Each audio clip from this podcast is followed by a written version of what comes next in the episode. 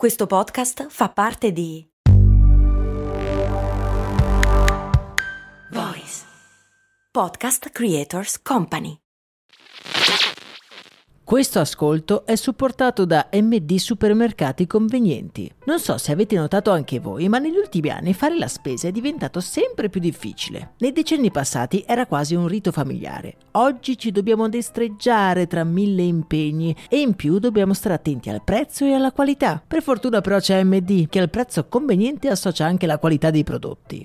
MD ci risolve più problemi in un colpo solo. Diciamo che si va sul sicuro. E scaricando l'app di MD potrai avere altri vantaggi, oltre a scoprire tutto l'universo MD.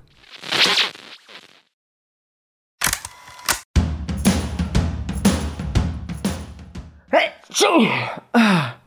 Eh già, amici miei, è arrivato ormai da qualche mese, a dire il vero, la stagione delle influenze e dei raffreddori. Ma vi ricordate quando ancora si poteva parlare di tosse e di mal di gola in toni leggeri senza dover subire isolamenti? Ah, che bei tempi! Comunque anch'io in questi giorni, come avete sentito, mi sono preso il raffreddore e mentre cercavo di combattere, di arginare il mio problema con dei fazzoletti di carta, mi sono chiesto ma dove sono nati? Chi sarà stato il primo ad utilizzarli? Come spesso accade in questo podcast, la nostra ricerca delle origini delle cose, beh, deve partire da molto lontano e dobbiamo riavvolgere il nastro della storia arrivando ad un momento davvero insospettabile, che ci porterà a confondere l'origine di altri due prodotti, che noi diamo per scontati, ovvero i tovaglioli e la carta igienica. Partiamo dai tovaglioli di carta. I primi ad utilizzare i tovaglioli di carta sono stati niente meno che i cinesi. I primi tovaglioli comparvero nel secondo secolo e venivano utilizzati per servire il tè, anche se si diffusero un po' in tutto il mondo, tra i romani e i greci, fino ad arrivare al Medioevo. Parlando di business, invece, i primi produttori di fazzoletti di carta furono quelli dell'azienda Kimberly Clark, che sviluppò la cellulosa come sostituto del cotone dei prodotti sanitari durante, pensate un po', la prima guerra mondiale. Il primo prodotto di carta assorbente venne dunque lanciato sul mercato nel 1920, proprio dalla Kimberly Clark, con il nome di Codex. Quattro anni dopo, ancora la Kimberly Clark ha seguito il successo del Cotex con il fazzoletto monouso per eccellenza, ovvero il Kleenex, che rimane oggi il marchio leader del mercato delle veline facciali.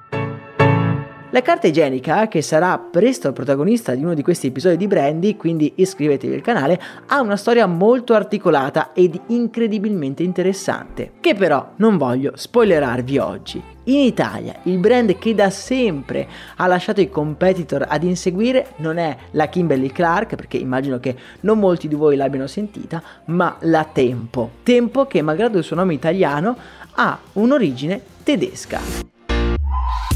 Non molto dopo la Kleenex, il 29 gennaio 1929, un imprenditore ebreo, Oscar Rosenfield, proprietario di una piccola cartiera a Norimberga, presenta il marchio dei fazzoletti di carta, Tempo, all'ufficio brevetti di Berlino. Ma perché lo ha chiamato proprio Tempo?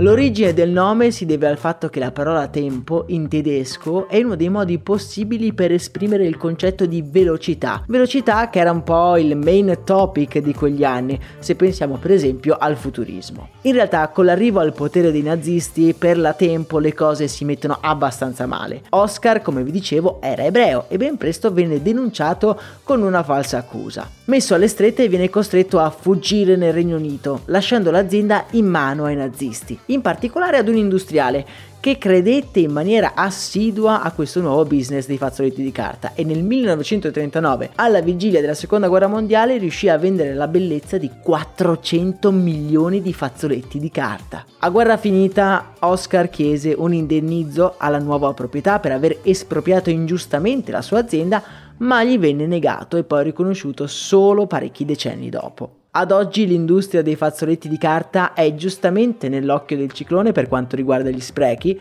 Ogni anno, se parliamo di Italia, noi consumiamo circa 9 kg di fazzoletti di carta pro capite, una cifra davvero grande. Carta che uh, viene da piantagioni di alberi che devono essere sempre regolamentate. La pandemia poi non ha fatto altro che aumentare la dimensione del mercato in questione che oggi vale più di 25 miliardi di dollari e la nuova sfida per il futuro non è quella di abbandonarli definitivamente ma di renderli diciamo più ecocompatibili.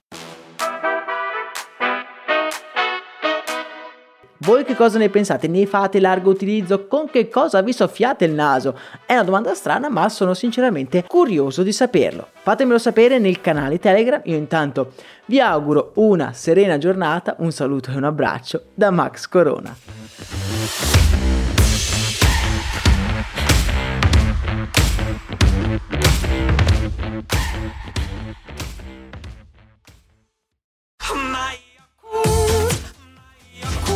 Se a volte ti senti così, ti serve la formula dell'equilibrio. Yakult Balance, 20 miliardi di probiotici LCS più la vitamina D per ossa e muscoli.